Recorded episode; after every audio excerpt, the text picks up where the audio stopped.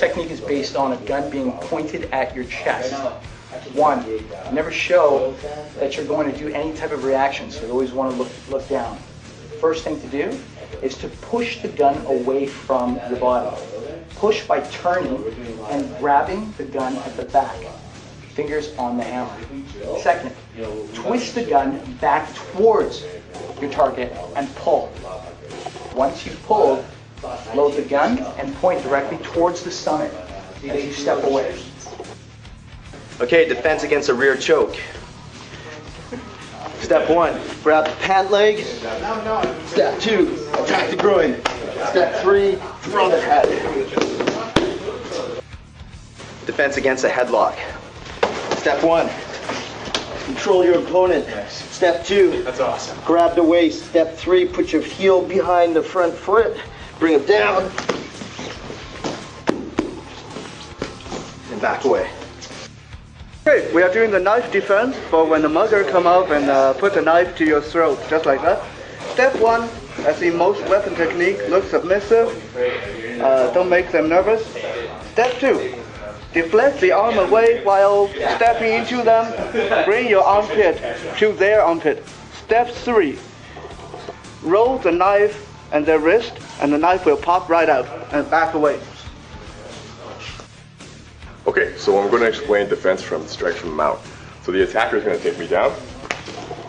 I'm going to get on my chest, on my stomach or my chest, and start throwing strikes. From here, I want to defend myself. So I make my helmet by grabbing the back of my head and my wrist, and making an opening small enough for me to see through, but not big enough for him to punch through. From there, I'm trying to move the, out of the way of the strikes. To come up, grab his shirt, and buck him forward. Step two, I'm to grab him around the waist as tight as I possibly can. From there, step three, I'm to bite and pluck at a 45 degree angle in the opposite direction. From there, I get up, strike to the groin, stop, and make my. Welcome back to the Johnny Tiger Experience, episode 20. Today's quote A kind word can warm three winter months. I am Johnny Tiger, and this is my universe.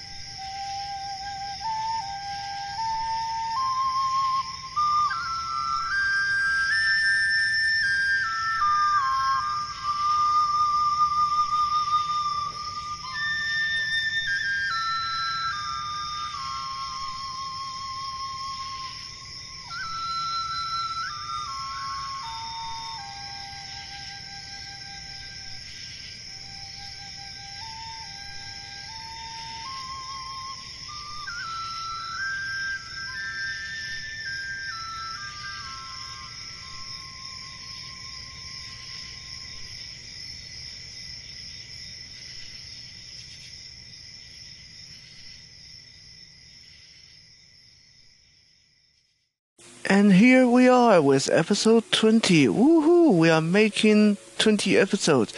Actually, that's quite impressive considering the Johnny Tiger Experience podcast has been less than two months old. Some, for some other podcast, it can take 10 months before they reach 20 episodes. Uh, I guess that just showed you that I either have nothing better to do, or I just love to hear myself talk. Well, the the former is definitely not true, and the latter is uh, somewhat of an exaggeration. I actually hate listening to myself talk, which makes editing these podcasts really, really torturous. Because when I hear my own voice, uh, I just get the willies all over, and not the good kind either. Uh, I don't mind my own singing voice, but when I hear myself talk, it just like, oh man, who is this nerdy, dopey guy that's talking? you know, students, they say the darndest things sometimes. Like, if I can make a compilation of all the wacky stuff I've heard from people I've trained, I think that would make a small novella all on its own. A lot of them are downright hilarious. Um, a few example. Uh, let me think. How about this one? I was training uh, one of my kid students one time, and uh, he was eight years old at the time, I believe. And in the middle of the training, he asked me. He said, "Sensei." I said, "Don't call me Sensei. I, I, you know, just just call me Johnny. It's fine." But he's Sensei. Um, what did you get when you uh, fought in the world tournament? I said, uh, I got silver. And he said, ah, it's too bad you're blind. If you're not blind, you would have been the best fighter in the world. Uh, I wasn't sure if I should get uh, annoyed with him or not for that one. Uh, it did hurt a little bit, but at the same time, it was so innocent that it was funny. Uh, kind of flattering too, I guess. Uh, and how about this one? There was another time uh, when I was teaching again my kids students, and in the middle of the class, because there was a lot of horsing around. When you are teaching kids, you have to uh, sort of tone down the seriousness of the class and just be, make it fun. So we were horsing around, and one one of my uh, hearing aids fell off and went missing because you know it's really hard to find with the color uh, being black and uh, the, the the mat on the floor uh, kind of uh, camouflaged it. So we were all looking around for it, and I was looking around frantically because it's a like three thousand dollar hearing aid. And my kid student came over and said, "Sensei, why don't you go sit on the side and we'll look for it? You are blind. You you will never find it." Well, they didn't find it. After they left, I sat down and did a systematic search and found it myself. I ended up calling their mom and say, "Hey, you want to tell your kid that that blind guy who couldn't find it found it." well, how about this one? Uh, the other day I was teaching a student, this one an adult, uh, uh, actually a good friend uh, whom I've been friends with for many many years, but whom just recently uh, became my student. And in the middle of training, he said to me, he said, you know, I always thought you're just a normal guy, but it's not that, not until now that I started training with you that I realized it's probably a good thing that all these years, no matter how pissed off I got with you, I never challenged you to a fight because you're clearly not human. uh, yeah, like I said, students say the darndest thing sometimes. And with that, let's go into today's program. Uh, we'll start with another episode of Ask Me Anything. Ask Me Anything. Find the keys to your heart.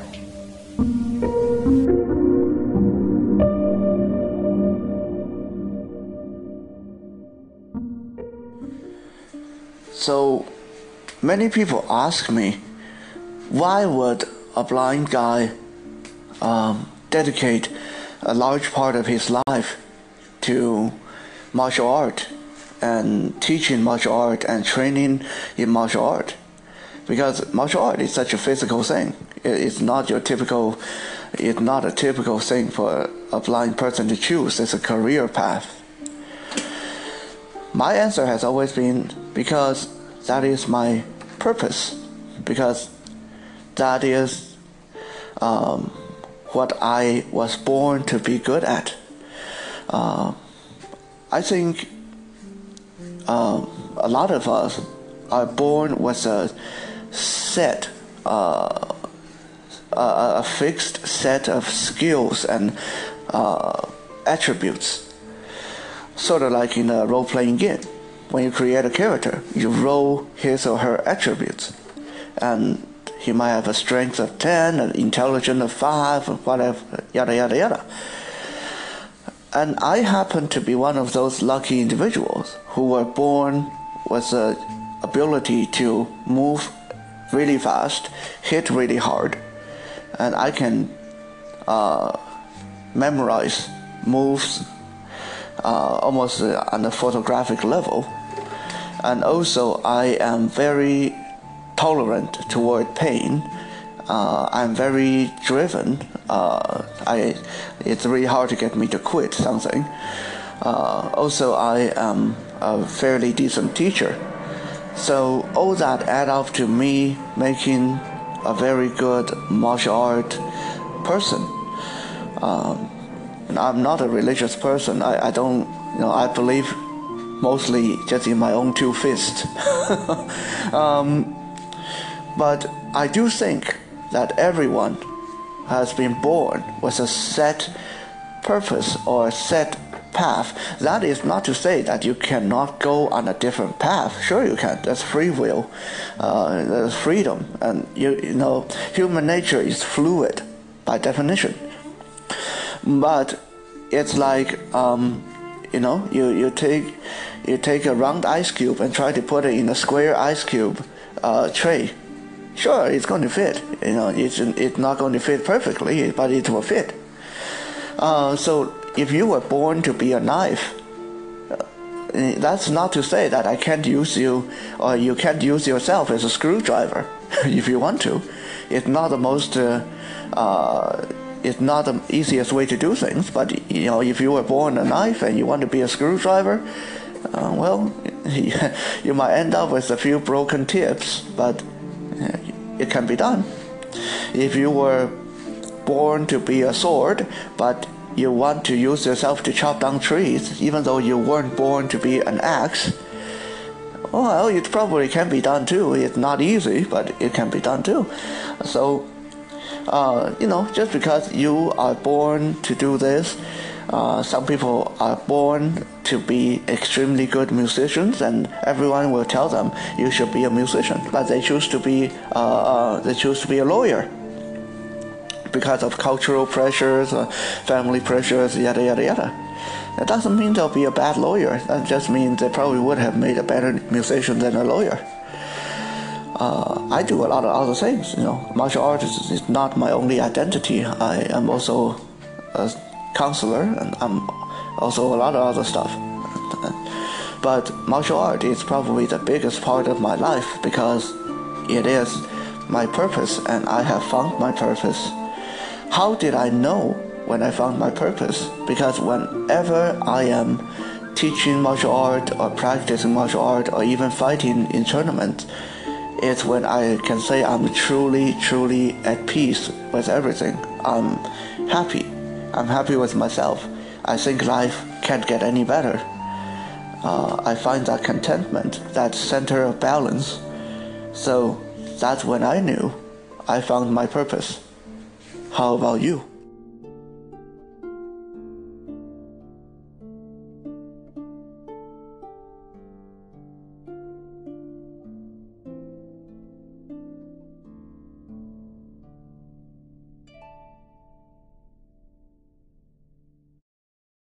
Previously on Johnny Tiger. The following is an excerpt from Johnny's video diary episode 28 titled DIY. For the full video with visual, please visit johnnytiger.com and go to the YouTube page from there. I don't know how old this chair really is. It was already second-hand and quite old uh, when I got it, and I've had it for about 10 years. Now, I've always think that this chair would be so much better if there was a headrest on it. Then when I watching a movie or something, I can just put my head back.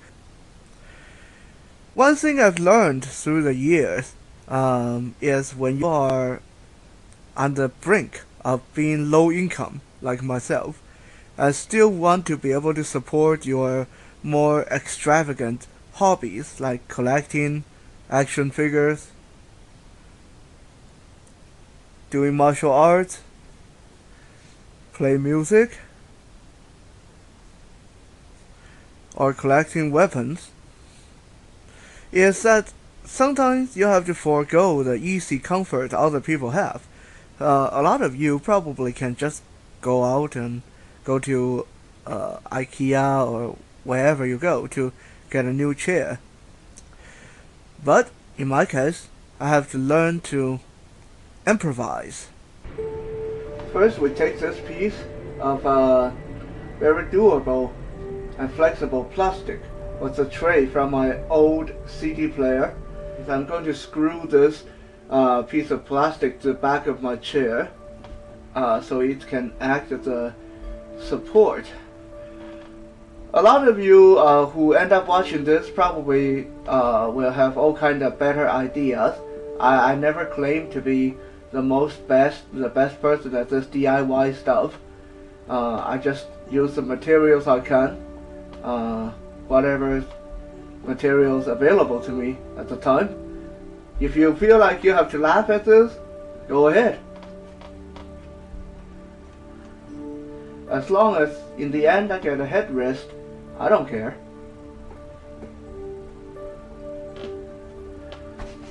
There we go. Now we have a nice uh, support uh, on the back of the chair. Uh, not quite as centered as I want it to be, but anyway. Just sit down in the chair, and if I put this here, oh yeah, not bad. Of course, uh, to make that work, I'll have to go get something to tie it with.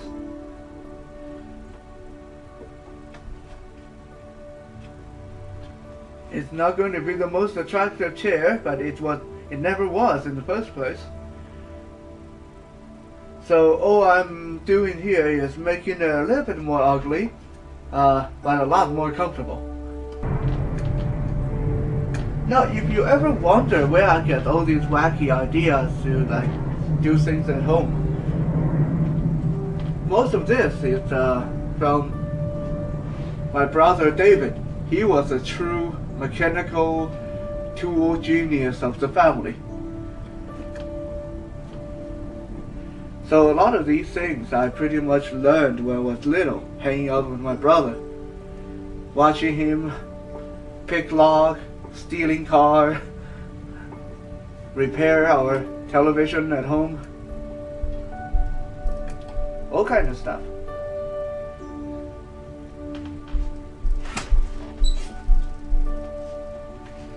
Uh, ah.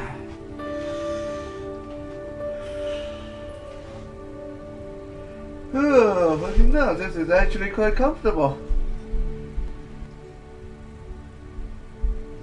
Like I said, not much to look at, but hey,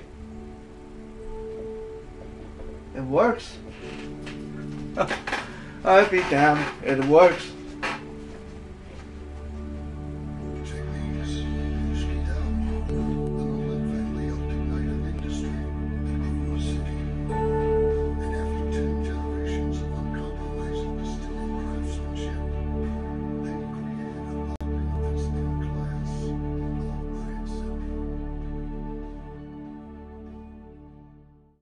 The Johnny Tiger Experience podcast will be back right after the war.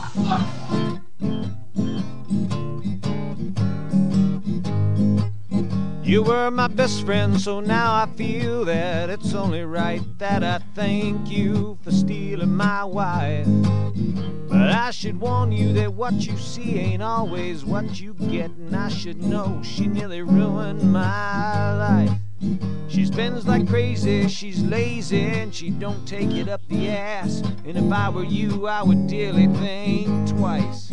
She's got six credit cards and a house payment. And in case you didn't know just what that meant, I hate to break the news, but dude, you're screwed. You got the stole my bad woman blues.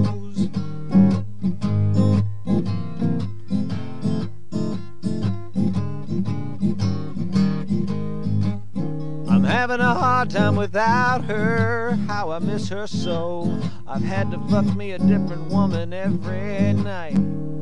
But if you're thinking about bringing her on home, well, there's no refunds, no trade ins, no dice. I'm having a little party, pal. I wish you were here. Cause I'm spending all my money on women and beer. I hate to break the news, but dude. You got the stole my bad woman blues.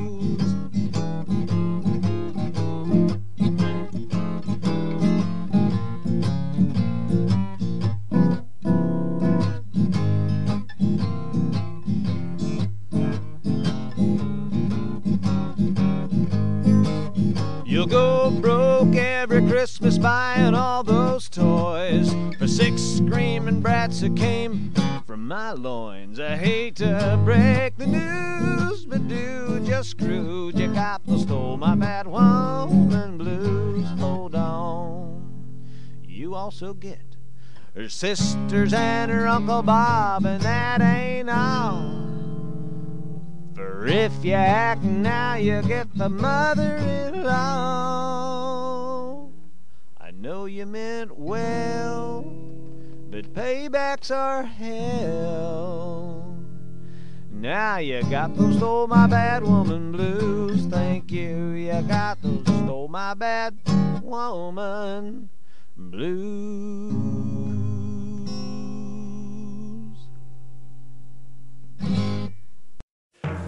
Blades 101, where plastic bottles meet their doom.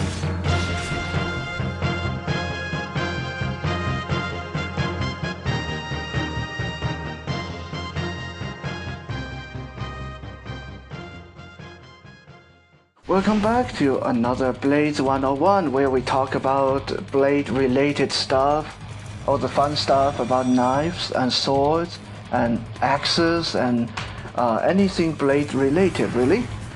Today I want to talk about something really basic. Uh, a lot of you probably already know that, and if you uh, uh, if you know something different, please feel free to chime in.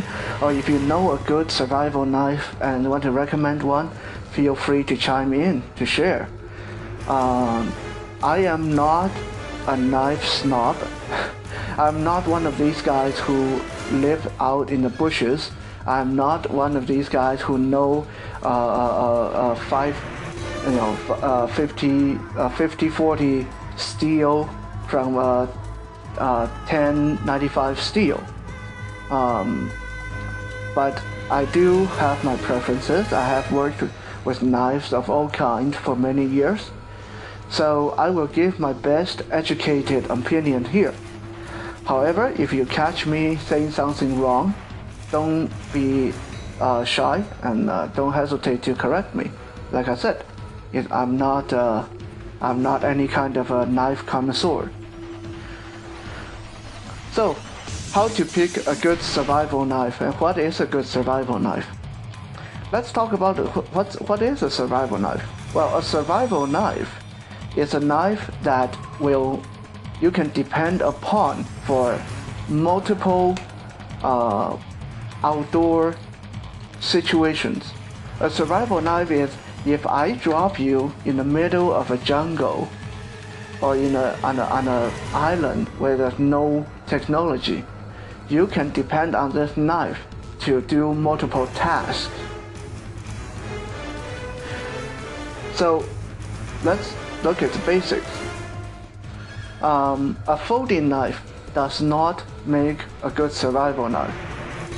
There are folding knives that can be survival knives, but those are folding knives in the $600, $700 range. And if you want to spend that much to get a folding knife as a survival knife, it's not worth it.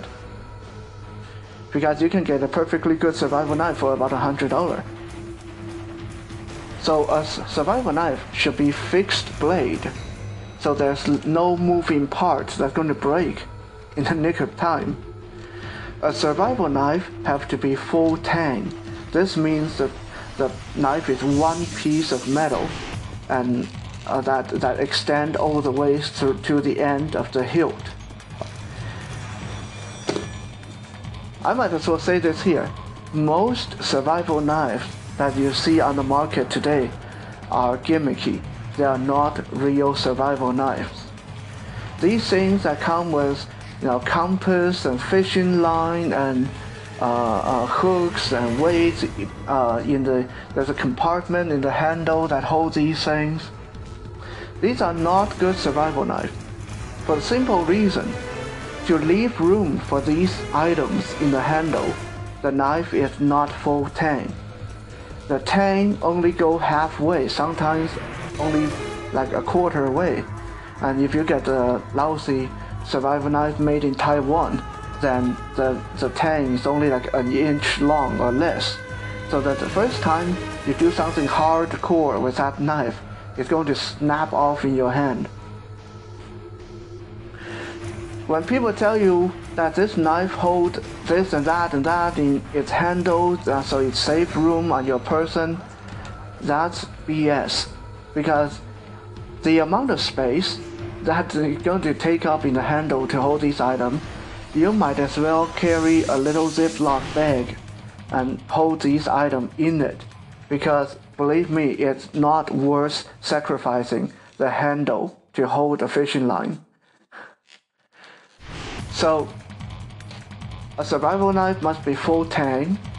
A survival knife, a good survival knife, must have a pommel or a butt cap, whatever you call it.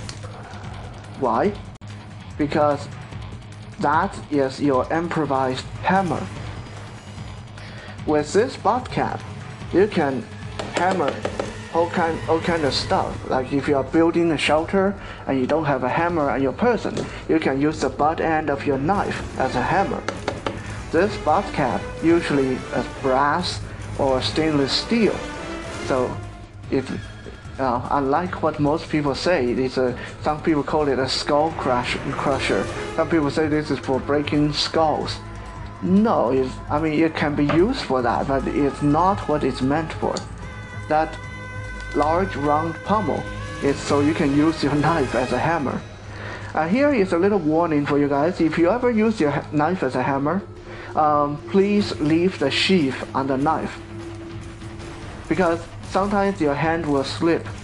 And if you are using the knife as a hammer and your hand suddenly slip or let go, the knife is going to bounce out back at you point first. Okay, nasty accident have happened before. Please keep the sheath on the knife when you want to use the knife, the butt end of the knife as a hammer. Common sense. Always remember that. A good survival knife would also have a non-slip grip. That means if your hand get bloody, slippery, whatever, this knife will still be secure in your hand. A good survival knife would have good cross guard. So when you're doing heavy duty chopping through the bushes, using the knife to cut down trees, your hand will not get hurt as much. A good survival knife should have combo edge, which means part of the knife is straight edged, a plain edge, and part of the knife is serrated. Why? Because this way you can use your knife as a knife and also use your knife as a saw when you have to. A good survival knife should be long enough, at least 6 inches in length. Uh, that's I'm talking about the blade. And for the simple reason, if the knife break for any purpose, for any reason, then you still have some blade left to use. You won't be left without a knife. A good survival knife should, in, in theory, have a back edge. That means the back of the knife should, uh, near the tip, have a secondary edge that you can sharpen and use as a secondary knife. A good survival knife should have a thick spine, so when you want to do batoning, when you need to use the knife to baton, there is a contact point for your hammer. Uh, so a thick spine is quite important. Also, it makes the knife a lot stronger to work with. A good survival knife should have holes in the handle, so in uh, the right situation, you can lash the knife to a stick and turn it into a spear. All that said, uh, what I recommend as my personal pick for a survival knife is a classic Ka-Bar USMC Marine fighting knife, which has a 7-inch combo edge blade, a leather stacked handle, full tang with a brass butt cap and a crossguard. I've sharpened the secondary edge on mine to be razor sharp as well. And this knife I've taken, I've, I've put to the task. I've taken it camping, hiking, chopped through bushes and baton wood and all kind of stuff. And it has lived up to its re- reputation as a good, solid utility survival knife. The only thing I would recommend changing on the USMC knife is if you can, get it with a Cordura or plastic uh, sheath rather than the leather sheath. For the simple reason that a good survival knife should not have a leather sheath because leather does not weather as well as plastic. A plastic sheath can pretty much last forever, while uh, a leather sheath will fall apart uh, when the element get to it. That is the Blades 101 of the day. Remember, whenever you play with knives and sharp objects, be safe and use common sense. I do have a fondness for Ka-Bar knives, and that I must admit there's a bit of bias there. Reason being that my Ka-Bar USMC knife, well, first of all, and here is my bragging right, I have one of the earlier ones that's actually made in USA rather than like the current ones you get that made in China. I don't know if that actually makes them make a difference, but uh, those of us who have the old USA made copies tend to like to think so. We like to think that our more expensive USA made Ka-Bars are superior to this current stock of uh, cheaper copies made in China. But who knows? Maybe we are just uh, being snobbish. Um, but more than that, my fondness for my Ka-Bar survival knife is because uh, it was probably the first real uh, meaningful knife that my mother has bought me. And also it was the last knife uh, my mother had bought me as a gift. So it, it, it is both the first and the last. My mom had bought me a lot of knives before that when I was a teenager, but most of them were wall hangers and not very practical stuff because uh, my mom didn't really know one knife from another. My mom just went by what kind of ornaments, what kind of furniture that was on the knife. Uh, so she bought a lot of these stub tangs, rat tail tangs, uh, uh low quality stuff that were uh, had dragon heads and eagle wings and all the really cool looking stuff on them. Uh, things that generally didn't survive being uh, put to the test by me as a child. So I remember that day we were at the shopping center. I was 16 years old, and we went to my favorite uh, cutlery knife store. And my mom, as usual, tried to interest me in a bunch of cool looking but impractical knives. And I asked the store clerk the, that was very eagerly trying to uh, land another sale on us. Uh, I said, Do you have something practical? Do you have something that I can actually use when I go camping? because when I go camping, I don't want something that have a dragon head or eagle's wings or a phoenix uh, design on it. That would just be lame. I want something that I can actually take it out there and uh, it won't break as soon as I try to chop wood with it.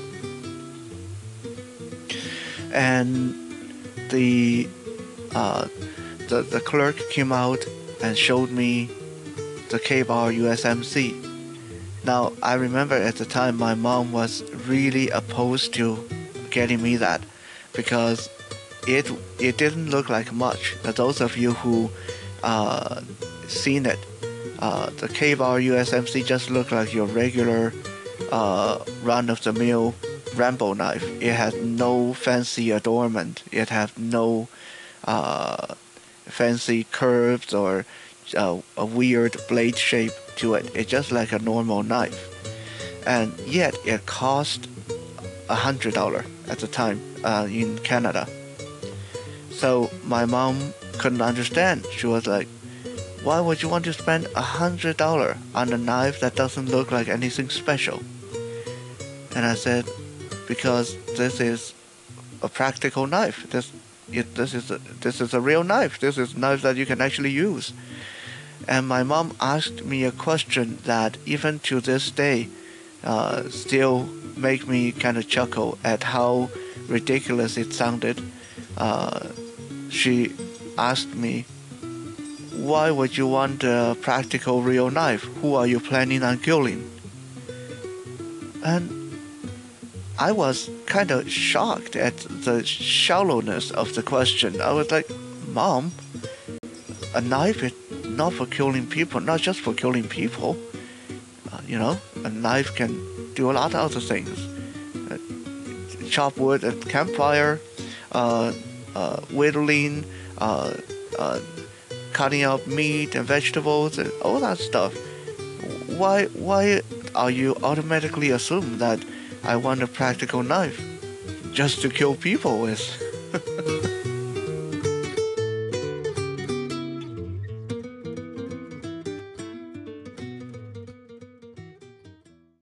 And now, a word from our sponsor.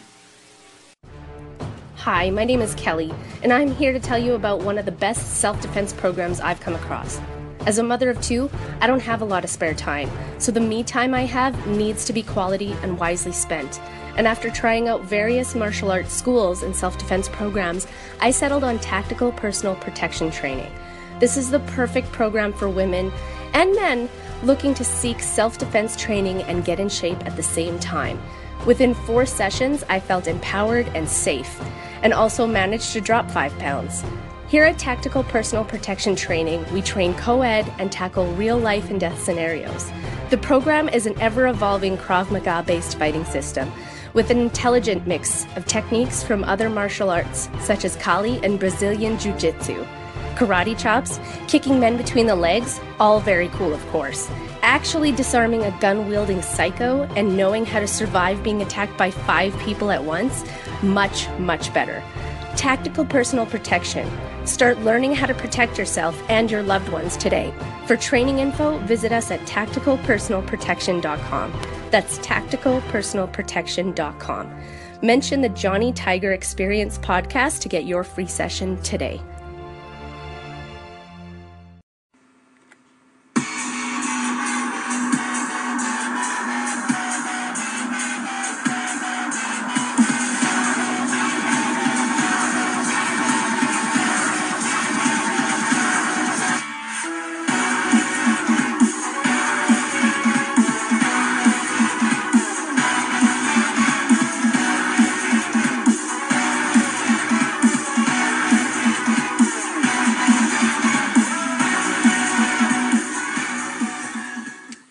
Welcome back to another action figure review. This week we are taking a look at a very rare figure. Uh, it is M. Bison from the Street Fighter series produced by SOTA SOTA toy back in 2004. Uh, unlike the regular release, this is the Psycho Bison, which is pretty much the regular M. Bison figure but cast in complete translucent plastic to uh, show off his psycho power. Uh, only the only part that's not translucent blue on this figure is his silver shoulder pad, wristbands, and boots. Before we begin, as usual, we are going to uh, take a look at uh, M. Bison's story mode. I'll play you guys some some clips so you guys get an idea. Uh, now I'll give you a short uh, bio first. M. Bison, originally in Japan known as General Vega, uh, was uh, went through a name change when the game got ported to North America. Uh, originally, General Vega's underling, there was a boxer named M. Bison, but Capcom tried to avoid lawsuit from a certain psychotic real-life boxer for using his name. So they did some quick name shuffling. So General Vega became M. Bison, or also known as Master Bison or Lord Bison. And the boxer was renamed to be Balrog, like the Balrog in Lord of the Ring. And Vega became the name of another underling so for the sake of this review, we'll just uh, call him by his uh, North American name, M. Bison, or simply Bison. Bison is a big bad of the Street Fighter series for the most part. In the original Street Fighter Alpha, Alpha 2, Alpha 3, Street Fighter 2, Super Street Fighter 2, he was mostly the last opponent you'll fight in the game. Bison is the leader or dictator of the crime syndicate called Shadaloo.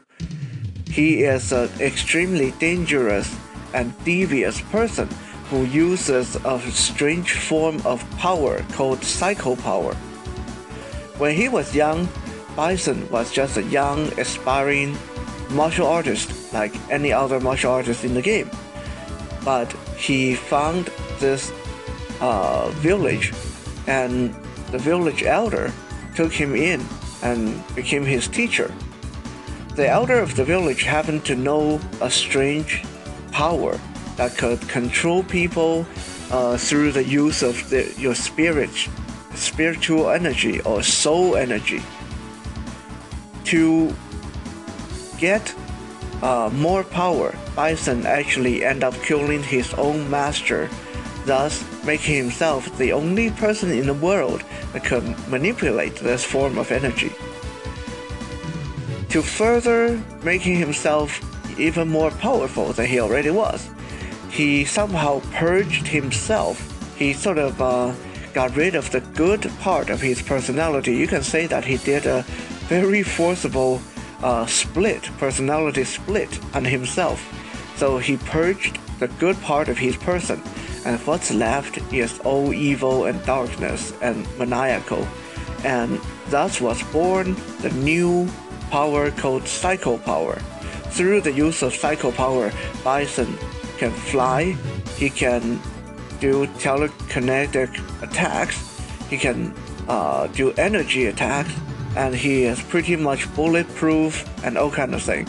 You can think of Psycho Power as the dark force in Star Wars except it's a little bit more badass than even the Dark Force.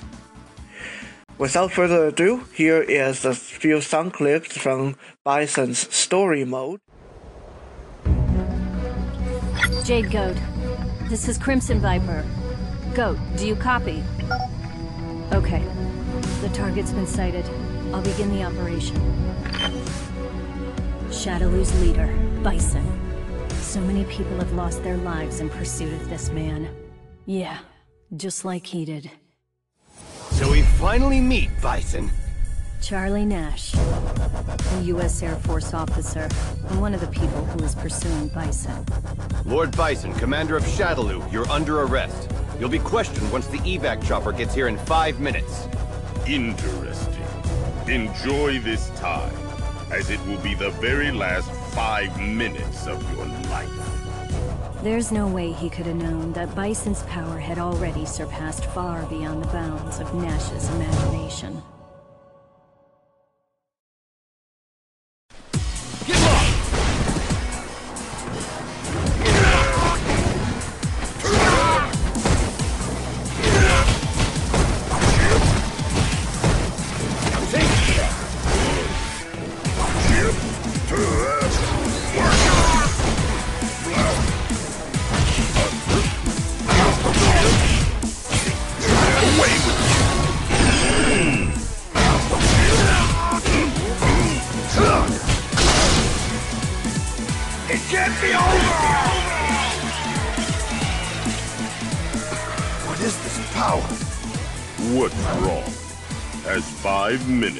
Gone by already? Not yet! There they are!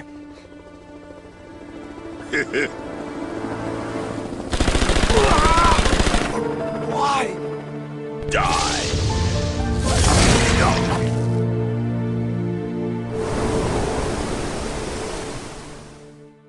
Is that Lord Bison! F.A.N.G, master of the Poison Hands, newest general of Shadaloo, and the sole survivor of a cartel that was obliterated by Bison after a coup? The Nuguha was a huge cartel back then, and it was allegedly under Shadaloo's umbrella. You are all fools. After some time, the Nuguha ceased to exist. Bison exterminated all but one of them.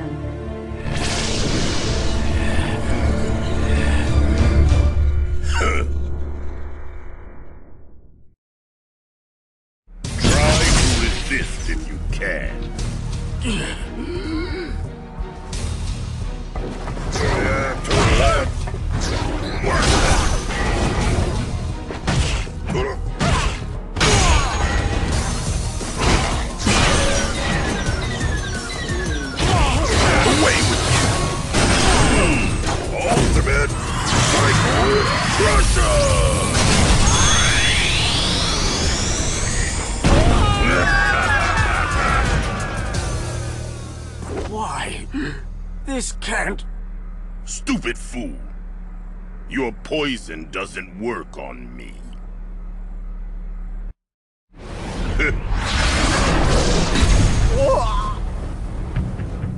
Please forgive me. From now on, I'm eternally yours to command Lord Bison. I have no need for loyalty. What? In Shadaloo, only those who wield true strength shall survive. You came against my power, and your strength is the only reason you're alive. If you lost that strength, your death would be certain. Survival is that simple. If you want a life in Shadaloo, show me that you can be of use. what is the status of the operation? Yes. Proud to report all seven PSAs are in their final stage. The adjustments in our AS and dolls are coming along well, and we're currently testing them in a variety of scenarios. We're so close, we are so very close to finished. With everything in place, the world will be plunged into fear, and they will never again know respite from the absolute and powerful grip of Lord Bison. A plan to conquer the world? As I thought, it looks like the engineers behind the missing hackers and SIN researchers was Shadaloo. But the reason why? I never thought Bison and Shadaloo's plans would be so grandiose. he saw me. Fun. Huh? You, you mean there's a spy? They have no way of stopping this. Soon everything will come to an end. If you notice that I'm using different microphone, it is because uh, the previous segment of this review was actually recorded three years ago. Uh, actually, two years ago. Um, I actually recorded the complete review uh, back then as uh, the last half went missing. So I am filling in the missing portion, which is actually the meat of the review itself. So sorry about the different in sound quality and uh, or lack thereof, um, and different in microphone that may be disorienting for some people. So let's get back to the review of M Bison, or more specifically in this case, Psycho Bison. Now, I had been looking for this figure for a long, long time. I think not getting the complete collection of uh, Street Fighter action figures back in the early 2000s would, would forever remain one of my deepest regrets where action figures concerned. Back then, to get uh, Psycho Bison and Evil Ryu in the set, it would have cost about $25. And now, if you want to get them in the get get them in the set, never mind in the set, get individual one of them uh, on eBay or Amazon, you are paying almost $200, probably more, for each of these figures. It's ridiculous how much they've been marked up now that they are uh, sort of vintage collector item. I was lucky to be able to get uh, Psycho Bison here for a measly, very painful $60, which was still really ouchy. Uh, but when I saw him coming up on eBay for that price, I knew if I didn't snatch him th then and there, I would probably, probably regret this a lot more later on. Now, while the price tag was very steep, I must say that this is a hell of an awesome looking figure. He is cast in clear blue plastic. Uh, the part of his uniform that is metal and uh, like his buckle and the metal plates on his boots, those are painted silver. He doesn't have his cape, although he does have the huge shoulder pad that allow him to uh, focus his psycho power in the game. Other than uh, that, he also comes with a, a free floating stand uh, that, that that is in the shape of a blue flame, uh, and this thing is eight inches tall. Uh, actually, almost 12 inches tall when you include the base un underneath that, and you can stand Bison inside the flame, and he looks simply awesome. I have heard that uh, are two versions of uh, M Bison in the games one version is much more slender and the other version is really buffed up. This is obviously the buffed up version because this guy is massive. He stands 7 inches tall and manages to make Thor uh, from Marvel Legends look puny. And he's not quite Incredible Hulk proportion, but he is close. Let me tell you that. Like, this is one seriously muscular dude. Uh, and yet, at the same time, his physique portrays that the kind of agility and speed that large characters usually don't have. Uh, it's a very nice sculpt uh, uh, from his uh, musculature to uh, the details on his clothes. Uh, his uniform look like they're like bunching and uh, wrinkled up around his massive bulging muscles and unfortunately because how big his muscles are make his head look a tad tiny despite being quite large M. Bison is very well articulated. He's articulated at the neck, shoulders, biceps, elbows, wrist, uh, he has a torso crunch, waist joint, side joint, double jointed knees, and Even the plates on his boots are artic articulated to allow his feet maximum range of movement. He can stand very very well on his own, although if you use the fireball stand he comes with, you have to pose him very carefully because he is quite top heavy and when he's standing inside the uh, fireball, his feet are very close together so he tends to want to dive forward off the shelf. Um, I actually broke the head off of mine because of that. He, he fell off the shelf and broke his neck and I had to do some uh, very creative cussing and home surgery repair to uh, get him back to being able to uh, be on display again. Overall, uh, if you can get this figure for about 50 $60, which would be extremely difficult, I say go for it. Just grab him. Because this figure and other figures from the Street Fighter line are really, really hard to come by nowadays, especially with reasonable prices. And if you are a fan of fighting games or and or Street Fighter, you definitely would want this guy on your shelf. For blind collectors, M. Bison is a delight uh, in texture, uh, just because of his bulk and all the sculptural details on this guy.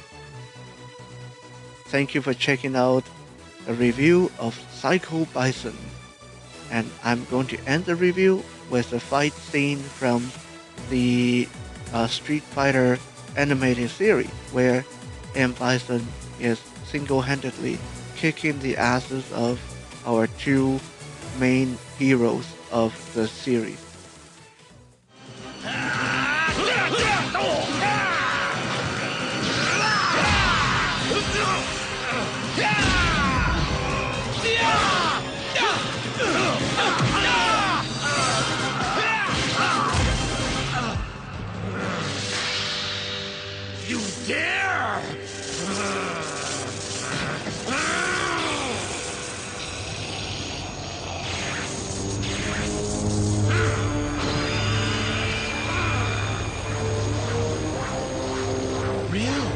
What's he doing?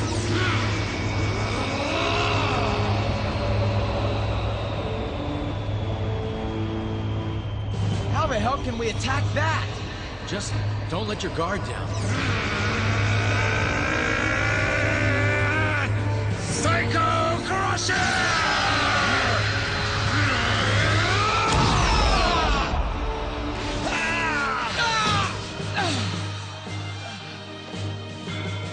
Fight this guy? You can still avoid death, Ken. Join us. Declare your obedience and you shall live.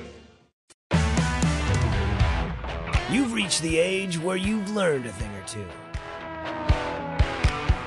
If something wears down, you find a way to get it working again.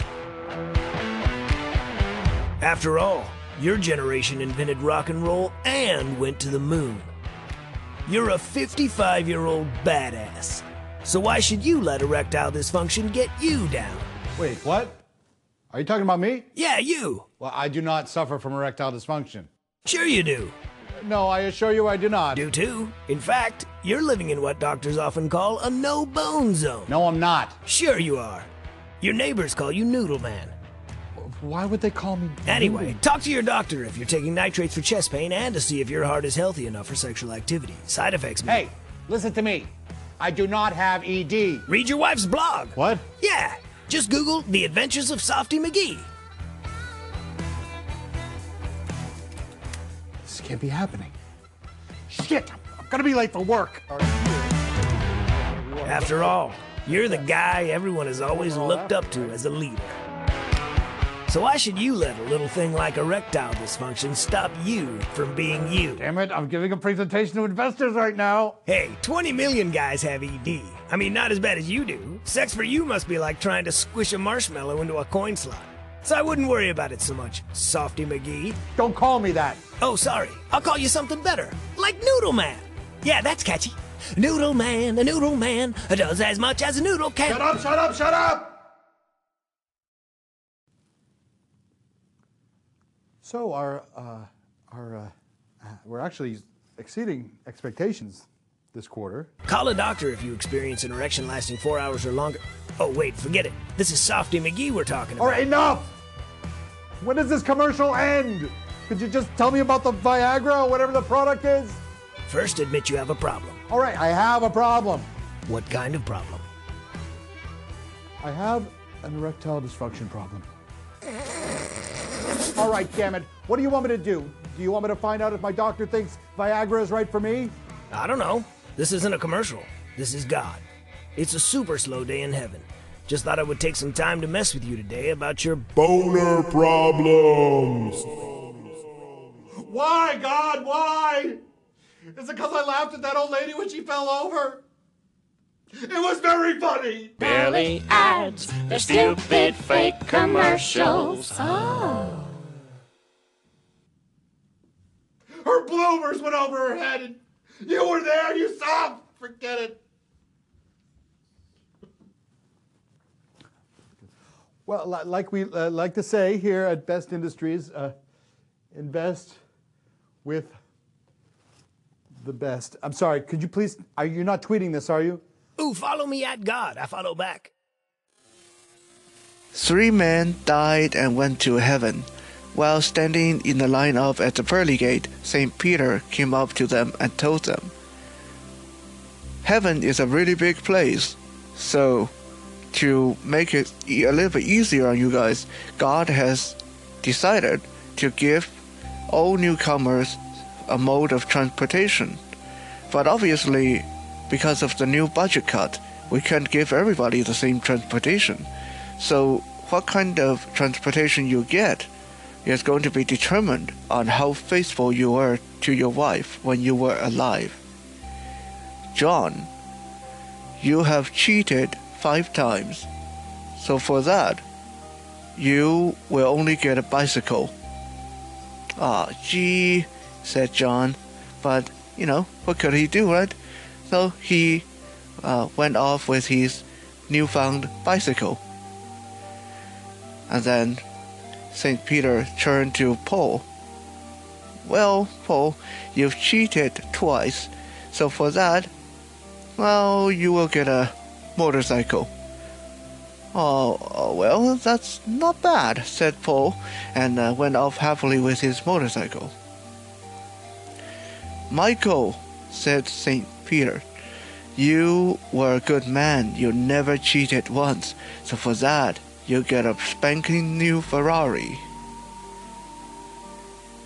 A week later, the three men met for lunch. And John said, You know, I was kind of bummed about just getting a bicycle, but now that I think about it, it's actually not bad. I mean, I got to cheat five times uh, and slept with some beautiful women when I was alive, and now I don't have to uh, worry too much about parking. And obviously, no one's going to steal my bike here in heaven. So it's not a bad deal. And not to mention, it's great exercise. And Paul said, Yeah, well, you know, the motorbike is pretty cool too. Uh, I mean, I got to cheat a couple of times, and uh, you know, I always like to uh, be a biker. So th- this is great. This is awesome. And then they looked at each other and they turned to Michael. They said, "Man, you got it the best. Like, you you must be an awesome guy. Like, you know, to to think you got a Ferrari. Like that that's so awesome." And then they were both in shock as they saw Michael started to cry. Oh, come on, man. What's the matter? You got a Ferrari. said Michael. Yeah. On the way here, I saw my wife. She was roller skating. oh, that's the ultimate irony right there.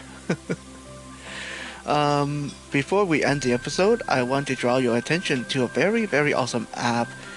Do you like to stay fit while having a lot of fun? Are you the kind of person who like a good story? And do you like zombies? Because if you do all the above, then download Zombies Run on your iPhone. You can play it for free or you can pay to unlock all the features. This app will keep you fit, allowing you to run or jog or walk on the treadmill outside or just running on the spot indoor. And while you're running, you are progressing through the story, uh, doing different missions in a zombie aco- uh, zombie apocalypse, a zombie apocalypse world. Yeah, talk about bloopers, eh? Um, so yes, if you like to get fit, download Zombies Run. This app has helped me so much. I used to hate running, but now I run every week. I just did a run today, ran for an hour non-stop and clocked in around nine kilometers. So that was pretty awesome. Um, so with that, we come to the end of the episode. Don't forget, if you have questions, feedback, uh, or uh, have requests about sponsorship form or uh, donation questions, send it to Johnny Tiger at shaw.ca. That's Johnny Tiger at shaw.ca. Please rate, subscribe, and comment and leave review on iTunes so more people can hear about this awesome, awesome podcast. You can also find me on johnnytiger.com or find me as Johnny Tiger or Johnny Tai on YouTube. I'm also on Reddit, and you can find me and my Night Strike Self Defense for the Blind project on Facebook. Thank you for being here with me for episode 20. I will see you guys later. I can see by your eyes that you've probably crying forever. And the stars in the sky don't mean nothing to you, they mean